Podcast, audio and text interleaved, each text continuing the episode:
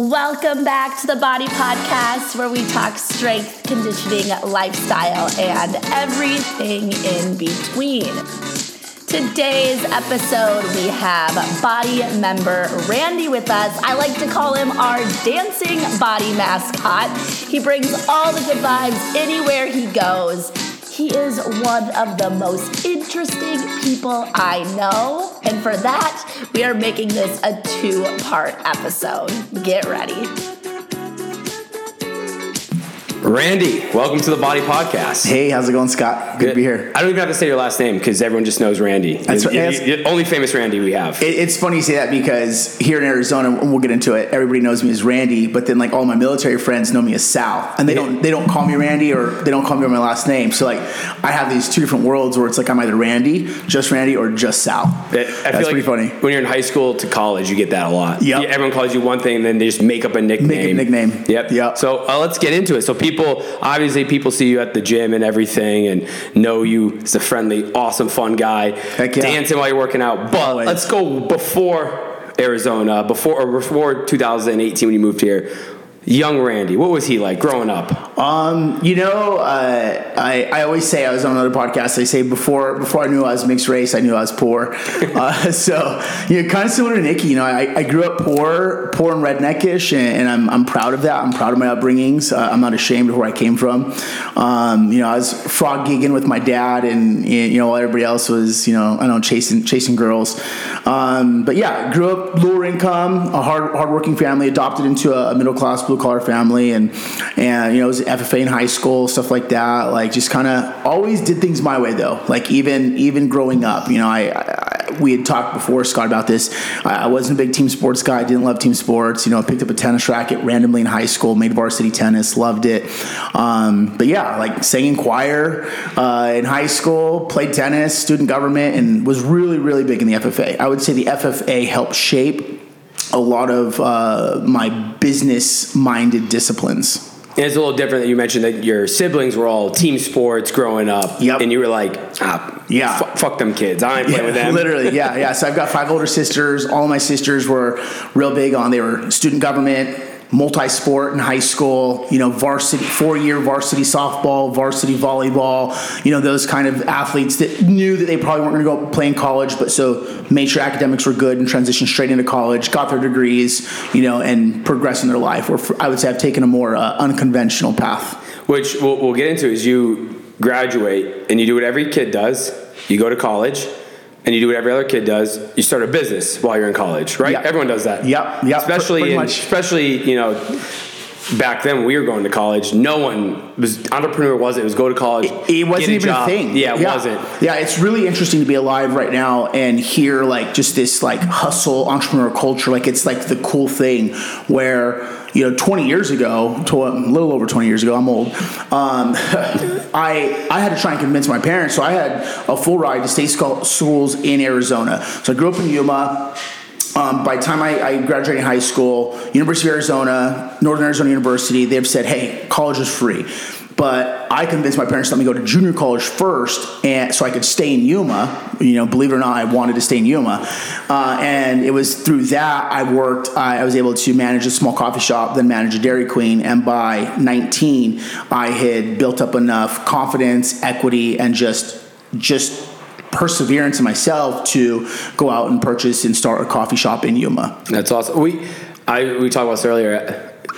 Dairy Queen, anywhere from a small town. Dairy Queen's like a Yeah, hangout come spot. on. Yeah, here, yeah. here Yeah. it's here it's you know you go to get your ice cream. Like Yeah. where we were, it was like we'd pull up, hey, let's go to DQ Literally. and like hang out outside. Literally, Like in yeah. your high school, it was, Yeah, that was a spot where you hung out at. Your friends worked there. Yeah. It was, it was Yeah. with the high school kids, and you, you, you did instead of going out. Was, so whenever it says Dairy Queen, I'm like it's a little different. I am. and it's funny too because I was uh, 17, 18, and 19 going from the coffee shop to Dairy Queen to my own business, and all of my employees were my peers or even older than me. Like some of my employees at the coffee shop were like 22, 23, 24, and in a small town back then, like that was a big age gap. I'm 19 Yeah. years old. Writing the check for a 24 year old. You know, I remember that being like a big deal. Yeah, and you, when you're growing up, like when you were 17, like 20 is like, oh my god, Yeah. you're so older, much older than me. And, and now it's like it's like a few years. you Yeah, know? it's uh, yeah. it's crazy. So, um, I guess what was the thought process from like obviously you, you go to college, you, you do the coffee shop, you're there, and then you join the special forces. Yeah. So, So talk, yeah, talk me through like that thought process that you had. What made you get rid of the coffee shop and that dream of entrepreneur to go to the special forces? Yeah, no, I absolutely appreciate that. So, uh, one, i again, it's like in, in life, we only ever see a glimpse of somebody, whether it's on social media or in real life or when we meet them where they're at in their life. I grew up insecure, embarrassed of everything about myself, from how I looked physically to socioeconomic issues. Uh, I just, I was really never comfortable in my skin, um, but I always lashed out. So I kind of used, uh, became the jokester. You know, you guys kind of see it BODI. Um, I always lashed out, and I always knew what it was like to be the underdog. So even at BODI, you guys see a lot. You know, I'll talk to everybody. I really, oftentimes, I'll just come in the room and look for somebody who looks like shy or they look like they're like they don't feel like they fit in, and I'll go talk to that person before I'll talk to somebody I actually know because I know what it's like to be that Yeah, you never talked to me in class. Yeah, yeah. Uh, I mean, I don't talk to losers. I said, I said, I talk to shy people, not losers. No, I'm just, I'm just kidding. um, um, so for me, it was honestly the coffee shop became overwhelming. Uh, revenue was good. Uh, I was really good at marketing. I'm really good at customer service. I was really bad at finances. Uh, I, I was really bad at finances till probably about four years ago, and really I just started outsourcing uh, financial decisions to other people. It makes sense. When you're Yeah, 19, 19. 20 years old, 21, you, you Yeah. go, I'm selling it for this, I'm paying this. It- you don't realize that taxes, Taxes. paying employees, Yes. cost, all these factors go in market, all Bro, this comes in a factor. the- you just say, I'm selling a coffee for $4, I'm paying $2 for it, I'm making $2. Uh, perfect example that you just brought up the electric bill the, I, my first month's electric bill it's 2003 my first month's electric bill in my coffee shop was $3500 that is an expense i did not account for like oh my god do i pay my electric bill at my coffee shop or my car payment my rent my, my groceries i pay the electric bill Yeah. you know so um, it had it had its ups and downs. Again generated revenue. It did good as a model but ultimately i look back and i go i wasn't properly equipped. Again this is pre-youtube this is pre-tiktok so there wasn't like i was just able to get out there and get easy access to business knowledge. Like you, you really if it wasn't in your brain if it wasn't in your immediate network you weren't getting access to it. So sold the coffee shop uh, early 2004 i'm a big why person. Why do we do things? Why does this work that way why is it why why does the world function the way it does? Uh, i would like to believe that i'm a problem solver. So for myself and joining the military it wasn't a matter of like god and country. Uh, i definitely got indoctrinated into that but when i first joined i was just like why? Why are we at war? What are we doing? So sold the coffee shop um, worked some just odds and end jobs uh, while i was in this this limbo state. At that point i knew i wanted to get out of yuma. Uh, i was looking at the university of arizona going to going back to school full time. And something in me was like dude like right now school's just not your thing like i, I didn't want to be in college in the traditional sense. I walked into a random recruiter's office. Uh, you know, funny story. Walked into marine uh, in Yuma. The recruiting office has all branches in in one office. I don't know if it's like that everywhere or not. But walking uh, the recruiting office, and Yuma's a very big marine town. So right off the bat, I'm like, I'm gonna be a marine. I walk in, and the marine recruiter's like, Hey, you're you're kind of fat. Uh, we, we, we got we got we got to work on you. It's gonna be it's gonna be a few months. And and on my way out the door, this fat guy, this fat army recruiter leans over, and he's like, I can have you shipped in three weeks. And I was like, Hey, say less. Let's do this. So I actually got duped a little bit. My initial job in the military was counterintelligence. Um, not that it was a bad dupe, but I had no clue what I was doing. So I signed up, and I didn't even know it. I had just joined the Army Reserves, so I'm a part-time soldier. Army Reserves as counterintelligence. Um, it's through that training where I first was exposed to some special forces uh, individuals and uh, high-level operators in the intelligence community, and I knew, oh man, there's this bigger world of government military out there. So from that, I actually finished all that training, came back to state of Arizona, then transitioned to active duty, went and served in the 82nd Airborne um, first, uh, all the way H minus. Um, all the way airborne H minus, uh, went and served in the 82nd Airborne, and then after um, seeing Iraq and, and deploying uh, a couple times and, and just getting get my feet wet in combat is when I said I want to become a U.S. Army Green Beret, and then I went to the, the pipeline there, which is approximately 18 months, and and that's when circa 2000 and 2009 2010 uh, is when I donned my Green Beret. 2010 is when I donned the Green Beret, but 2009 is when I did my training for it. So. Okay, and what's as much detail as you can give? I know some of the stuff you can't talk about, but 18 months. Yeah. What, what was that training like? What was that? yeah, like whole process. No, absolutely. You know, and, and even to that point right there, like uh, I just want to say, like when when a individual in the military says, "I can't tell, I can't tell you about that," bullshit. Bullshit. They're, they're just trying to hype up what they are. What we really can't talk about is how we implemented all the different trainings in a, in a real world scenario. Yeah. That's those are the things that are classified or top secret. I, I carried a top secret clearance from 2004 till 2016. Yeah. Uh, I, I hate when I hear military guys be like, "Oh man, I can't tell you about the specifics of that operation." Dude, shut up. You're just trying to make yourself sound more spooky than you are. Yeah. Um, look, the, the pipeline for special forces, I, I often liken it to collegiate and professional athletes. Those who make it just make it. Those who don't have these wild stories of how hard it was. So for me and my peers, it was like, yeah, we just showed up every day and we executed the mission. Like you, you did the next task. So that it's combined of you know physically challenging uh, events in months and seasons, and uh, going out in the mil- out in the field and doing uh, tactical combat operations in a simulated environment, uh, along with uh, a highly academic uh, aspect. To be a Green Beret, you have to be tactfully sound, physically fit, and then you also have to be pretty freaking smart. Uh, Yeah. There's there's a lot of nerds in, in our special operations community. You know, uh, I would say we're the we're the the individuals that could have went straight to college and gotten the degree, and many guys did actually. Many guys who and, and females uh, who served in special operations community did have degrees. Um, but ultimately, for me, it was just it was it was easy. Like you you just did it. You showed up every day and you did it again, just like sports. Like you know, for you to go play college basketball, you showed up in your training and you went out playing college basketball. You weren't like, and then I had to do this special crazy thing. Yeah. I feel like it's those who don't make it who tell the most wild stories. is it it, it makes sense because you know you're getting told what to do so there are people like me who was like i don't want to go on my own and if the coach is like hey you got to work out five days a week can you just give me a plan because I, I don't want to figure out what I want to do. If you just Yep. tell me what I'll do, my class is this time, you do this, I go to workout, I go to study hall, Yes. boom, I can show up and I'll Yes. do it. Yep. And that's it. There's people who's like, oh, like coach isn't playing me, doesn't believe. It's like, well, you didn't go to morning lift. Literally. It- like, Literally. When I wasn't playing, like it wasn't like it wasn't like I was mad. I was like, well, you know, I really haven't like played well in practice. I didn't. I missed a lift. You know, like I was Yeah, like, it's, it's yeah. kind of my summer wasn't as strong as the other kids that were Yes. beating me out. So it was on me. Like I knew that Literally. and, and so that's uh, that makes sense. And I mean, look, to be a Green Beret, you have to be able to do five five core things: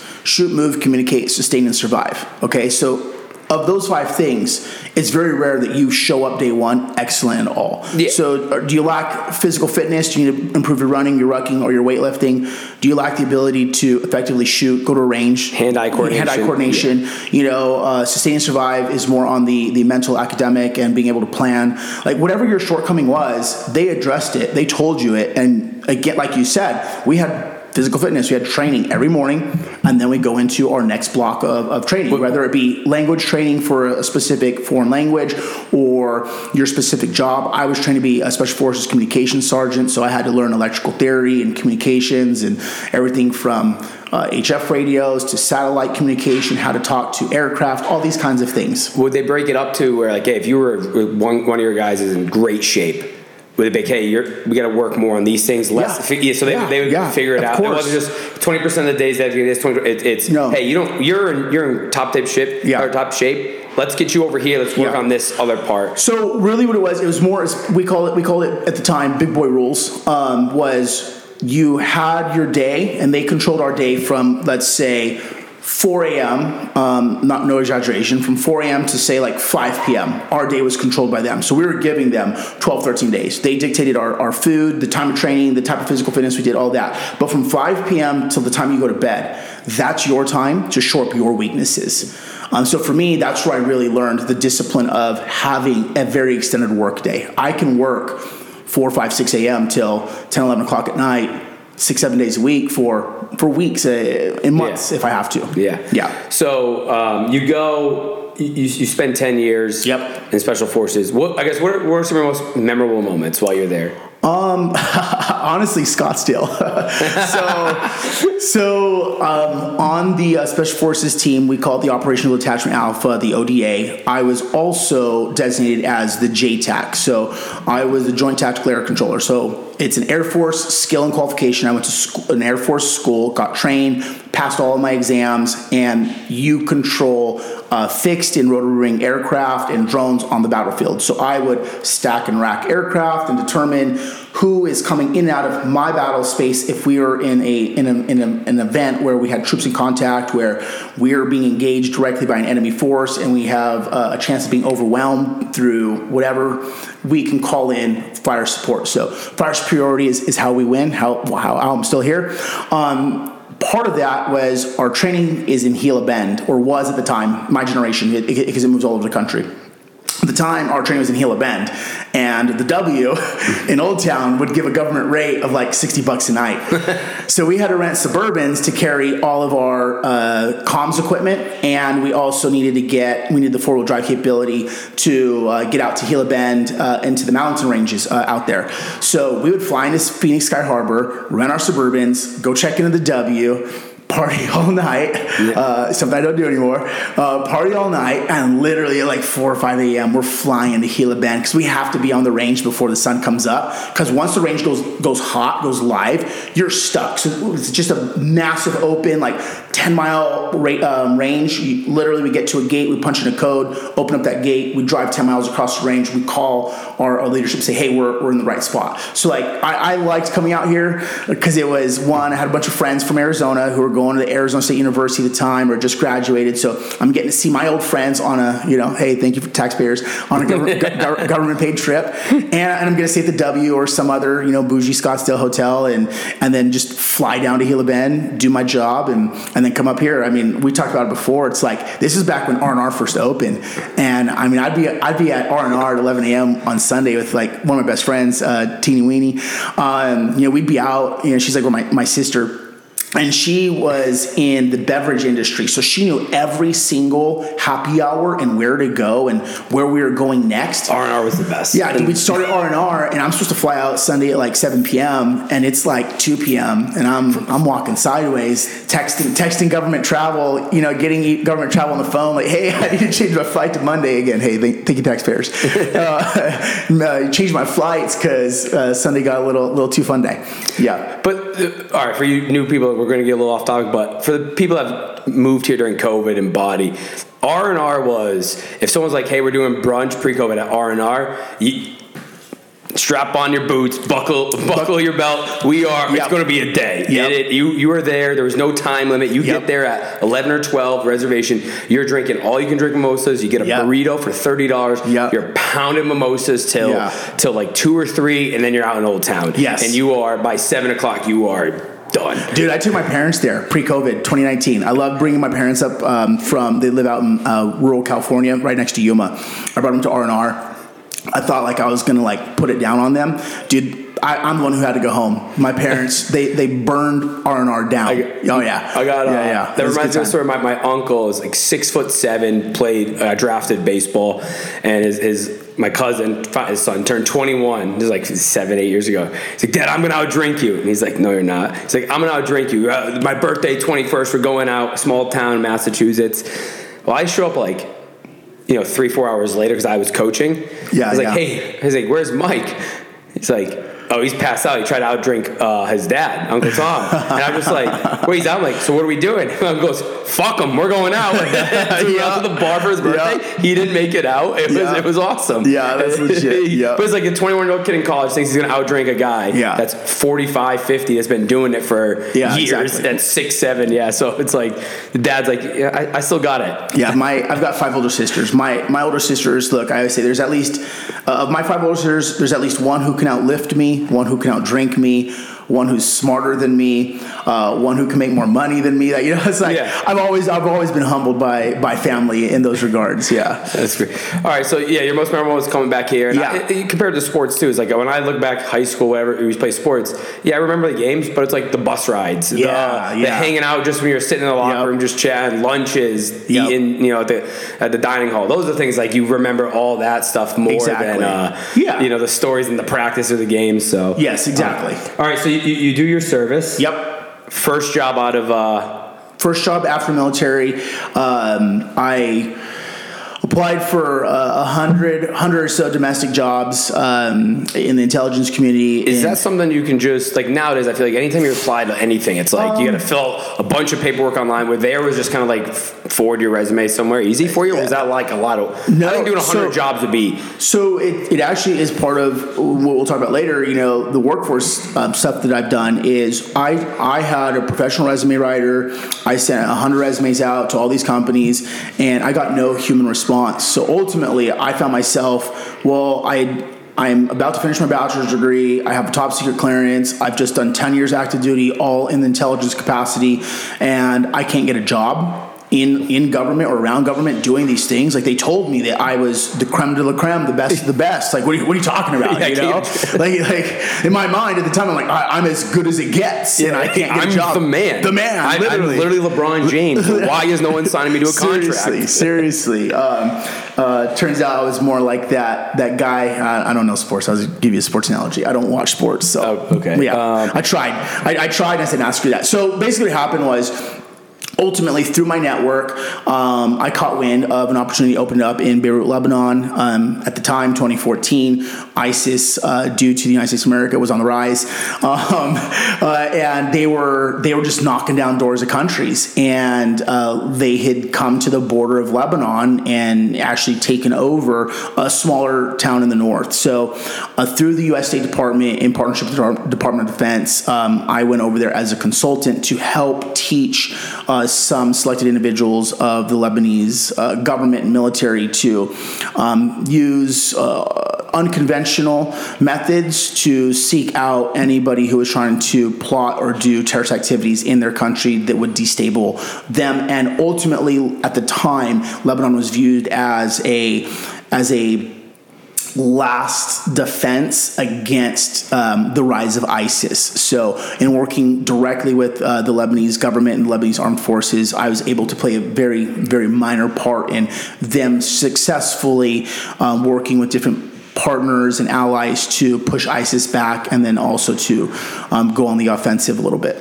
Yeah, and you you when we were talking before, you mentioned how the training difference between America and training there. Yeah. Can you kind of go into Yeah, that? so so you remember like so uh, I'm I'm there I'm in a suit so you know we, we call it a principal I'm I don't have firearms so mind you I just went from this world of special forces you know military operations you always carry a gun you always have a plan to now I'm a guy in a suit living in a luxury resort with a chef cooking me breakfast every day and and a personal driver but I'm not your, allowed your to friends show up. He's changed. Randy's yeah, changed. yeah. He's say changed. less. Say less. Say less. Like, yeah. uh, uh, when I saw my old, my old buddies, it's like, hey, hey, don't get too close, peasants. You know, like, like I, I drink sparkling water, you know, all day long.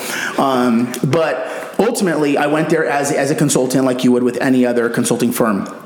So I had to take a three week, Monday through Friday, 8 a.m. to 5 p.m. course taught by special operations and condense that down to two weeks.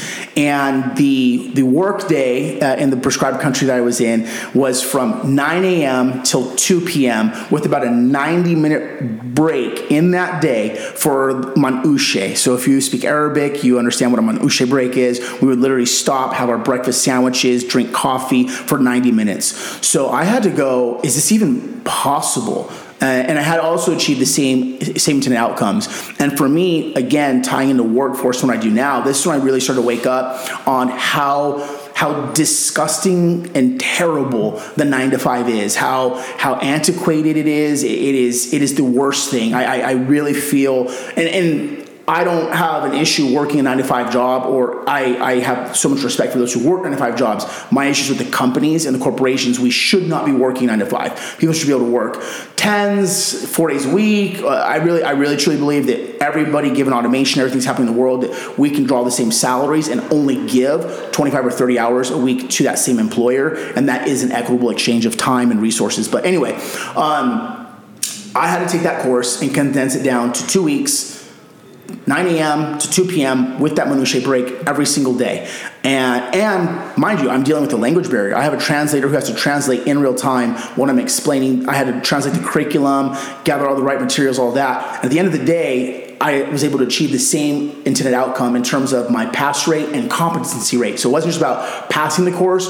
These individuals had to also prove that they had a high competency rate to execute certain tasks because they were highly critical, sensitive tasks that needed to be executed on behalf of their government. And I had the baseline of the real, the quote unquote real course in America, and I was able to achieve excellent numbers across the board in a fraction of the time. Yeah, and I was talking about it kind of brings me to the point of when you talk about their work schedule, nine to two with a two hour break. Yeah. And yes, crunch in there. But it doesn't matter if you're in the military there, Yeah. overseas. They still do the hey, 35 hours of work a week. You know, six. Whether you're in the military, you're working a regular job. Whether Yes. you're, you know, working in sales overseas, they kind of. It's not like you were talking about. You're working a four to five, 4 a.m. to 5 p.m. Yeah. They would. It doesn't happen over there, and it seems like they're still. Um, They are. They're still doing the same, getting up, ramped up. Yeah. And, and everyone here in Bali is probably an employee of a company for Yeah. the most part. Yeah, yeah, absolutely. Maybe there's some CEOs, but like they all probably agree with us. They're like, dude, I can get my job done in 30 Yes. hours of work a Yes.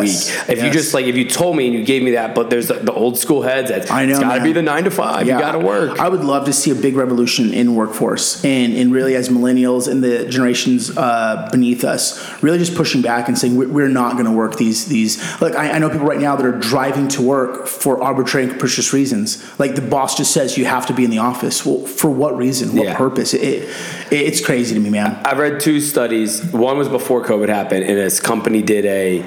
You can work. You work four days a week. You can work from home, or no, you you can take one day off. It just can't be Monday or Friday. So Yep. Tuesday, Wednesday, Thursday. Most people took Wednesday.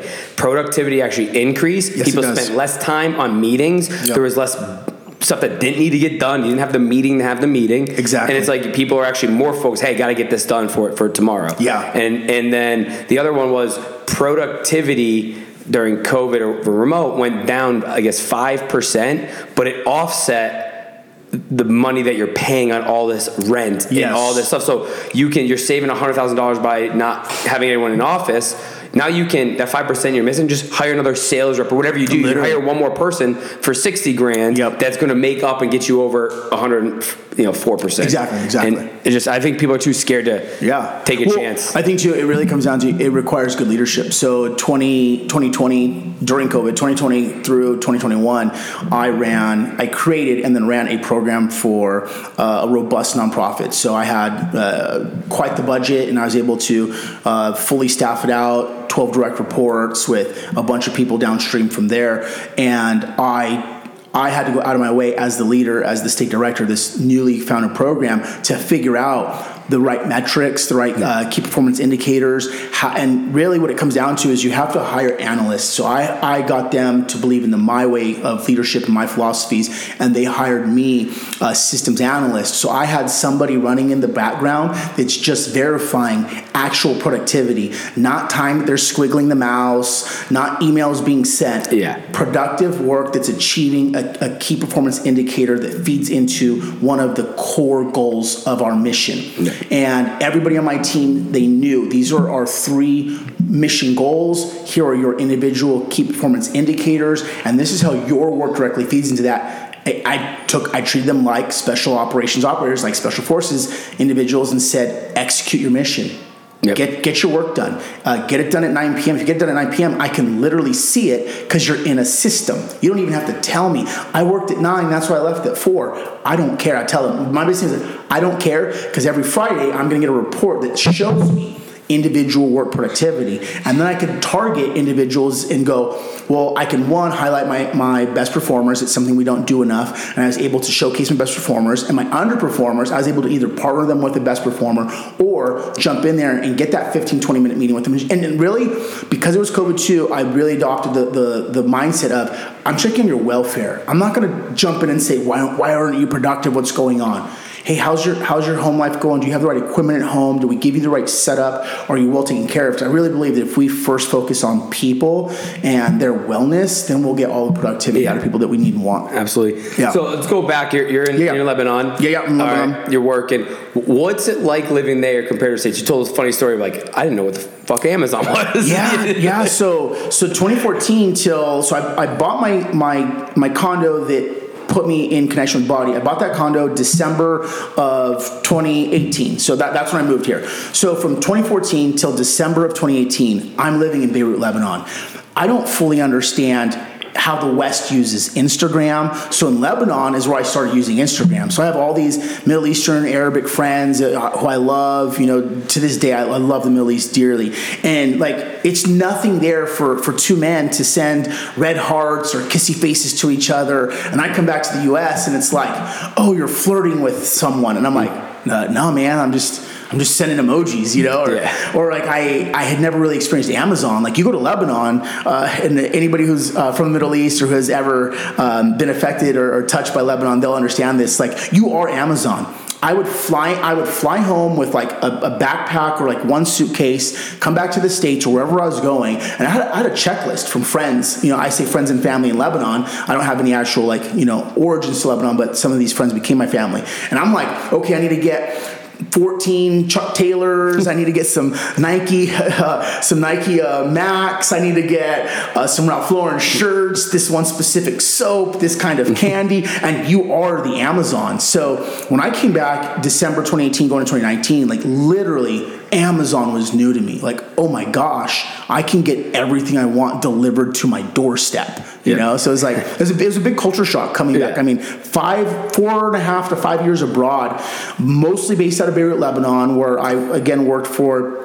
Uh, the U.S. State Department as a as a consultant. I also studied in the Lebanese American University in Beirut academically for two years, and then intermittently I went to Europe. So I took a lot of trips to Europe, and in there I actually took a, an entire nine month period um, where I went and experienced Europe for like my first real time. Yeah. and that was that was kind of a wild ride in itself. You, you leave to Lebanon. You had a BlackBerry. You're asking people for their BBM numbers, and you come back and like literally. BlackBerry's out. What is going on? Literally, like, hey, can I get your BBM? To be the they're- like, you mean. BBL? Like, what are you talking Yeah. about, guy? All right, so you spend those nine months traveling. You're like, you're like, Yeah. I've done it. I've worked. I'm gonna travel Europe. Yes. Well, this is a couple stories. Like, what are some of your favorite spots you've been? Yeah. Any good stories No, from uh, abso- your trip? Absolutely. So first and foremost, my favorite country to go to is Lebanon, hands down, my favorite country in the world. Um, but so now again, I kind of live life in reverse. So I went to college later in life, and I and I wanted to like touch on some of those experiences. So now I'm a college student. I or I'm about to become a college student. I just finished working. I've got got a nine month gap. I'm gonna just go travel Europe, and I'm also at the time 32, 33, and, and I've done I've done pretty well for myself in life at this point. You know, um, again, thank you taxpayers. The U.S. government paid me pretty well throughout my entire career. Yeah. Yeah, they pay you well, and you're living for Li- you're for free. So you're, for just, you're just stacking, stacking, the money. stacking money. Yep. Yep. So I go to Europe. I'm like, I'm going to go to Greece first. Everyone talks about Greece, great, great country to be in. I'm going to stay at a hostel. This is amazing. I land in Greece at like 9 p.m. Uh, on I don't know, let's say a Friday. I, I don't remember which day of the week. It was like 9 p.m. I get my bags. I'm in Europe for the first like real Europe trip. Uh, this is circa 2016. So there's also a little bit of instability with what's happening in North Africa. So a lot of migrants coming to all these different countries. And I'm like, yeah, I'm gonna do a hostel. All my friends talk about these great hostel experiences. Well, their great hostel experiences were when they were 19 and broke. I'm, I'm 32 and set. So I go into that hostel. Scott, I, I swear, I swear my life, I this is one of the most uh, afraid moments of my life. And I probably had nothing to be afraid of, but I just never, I didn't know what it was. I just know all these bougie, intelligent, you know, academically astute people that are like, oh, I go to all these hostels, and I get a hostel. This is a Holiday Inn. Yeah, they think it's a hostel. Yeah. I get in this hostel in Athens, and I don't know if I just picked the one where it's like all the drug abusers, or I felt like I was in. And again, no, no disrespect. I felt like I was in like in a drug detox facility. Uh, I got onto my bed, top bunk. I'm I'm clutching my bags, and I'm like, I, I can't sleep here. So after about 90 minutes, I got up and just walked the street of Athens until I could find a a, a more more quality hotel. Well, you realize that you're actually in the New York City subway. Yeah, yeah, you're in the New Yeah. York City I was in subway. New York City subway, and you know There's maybe some rats everywhere. Everywhere. Yeah. No. I pulled up that booking.com. Let me get some five star star reviews. You're like, Yeah. you know what? I budget for nine months. I'd rather stay nicer and be safe for four months. Literally, literally. Yeah, we're gonna cut this trip short and we're gonna live a life of luxury. Yeah. So from there, I went from Greece. I was in Greece for about about a month. From Greece, then I jumped over to um, France for about a month. Traveled the country a bit. Um, Spain for a month uh, on this on this particular trip, and just kind of like went month to month around different countries. I really like immersing myself in culture. I wasn't trying to like check off as many countries as I could, uh, and I do have very fortunate to have friends all over the world in different countries. So every time I was going to a new country after that initial Athens night in Athens, because even in Greece I had friends that were like, "Dude, what are you doing staying in a hostel? Like, my gosh, like don't do that." Yeah. You know, so. I really like going to countries for an extended period of time and, and living in communities, living among the people, eating local food. Uh, of course, I like to do touristy things, but my big thing is when I get into a country, I want to see how they're living. I want to see what their, their everyday lifestyle is like. So, Yeah, we talk about this, and if you are ever lucky, I know a lot of people. It's like they get two weeks off. They, you know, they have Yeah. to work in the states. It's tough to work overseas. Yes. for them, for your job, I get it. So you're taking your two weeks off. Yeah. you, you want to try to go three, four, five, six. Yes. I, get that. But if you have a luxury up where you can take an entire month off, Yes. or not off, but you can work. Yep. from a, from somewhere where you talk about this. It's I perfectly would be like, let's just go. Go to Norway for this month. Next Yeah. year I'll do Sweden. Or if you can live somewhere for three months in the summer, Exactly. get away from Arizona. If you have the job that will let you. Now, working 2 to 11, a little tougher to do. little tough, yeah. But if you can do that, you go there, be efficient with your time. Because when I went overseas, I worked half days and I just took half days off. Yep. But I was very efficient with my time. I was working, um, it was like 3 to 8 p.m. there. Yes. Overseas. And I was like, go to a month somewhere, go to a month, get Yeah. go to the same bar, check out everything, Yes. become the American. It's, it, it's a lot more fun, It you know? is. Well, like I did that last summer. I went to uh, Exit Festival in in Serbia with some of my friends from Switzerland. So we all met up, got to hang out then, and uh, fellow BODI BODI bro uh, Lance Robinson. He joined us there. Never heard so, of him. Yeah, right. Is he ever coming Yeah. back? Hey. He is back. He's always here. He's here. He's here with us, you know, Yeah. in spirit. Um, but Lance met up with with myself and a bunch of my friends from Switzerland. We had a great time in Serbia, and I had planned after that Serbia week at the Exit Festival to go two weeks in Norway.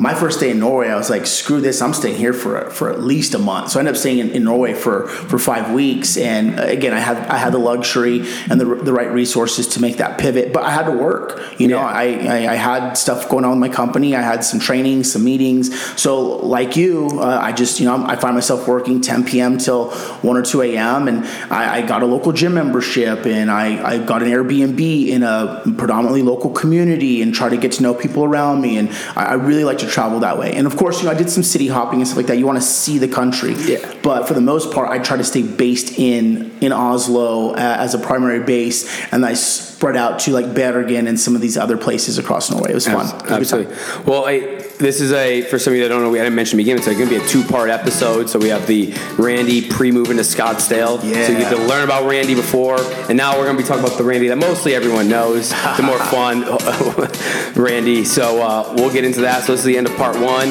Next week we'll have part two coming out. So Appreciate you, Scott. Thanks for having me.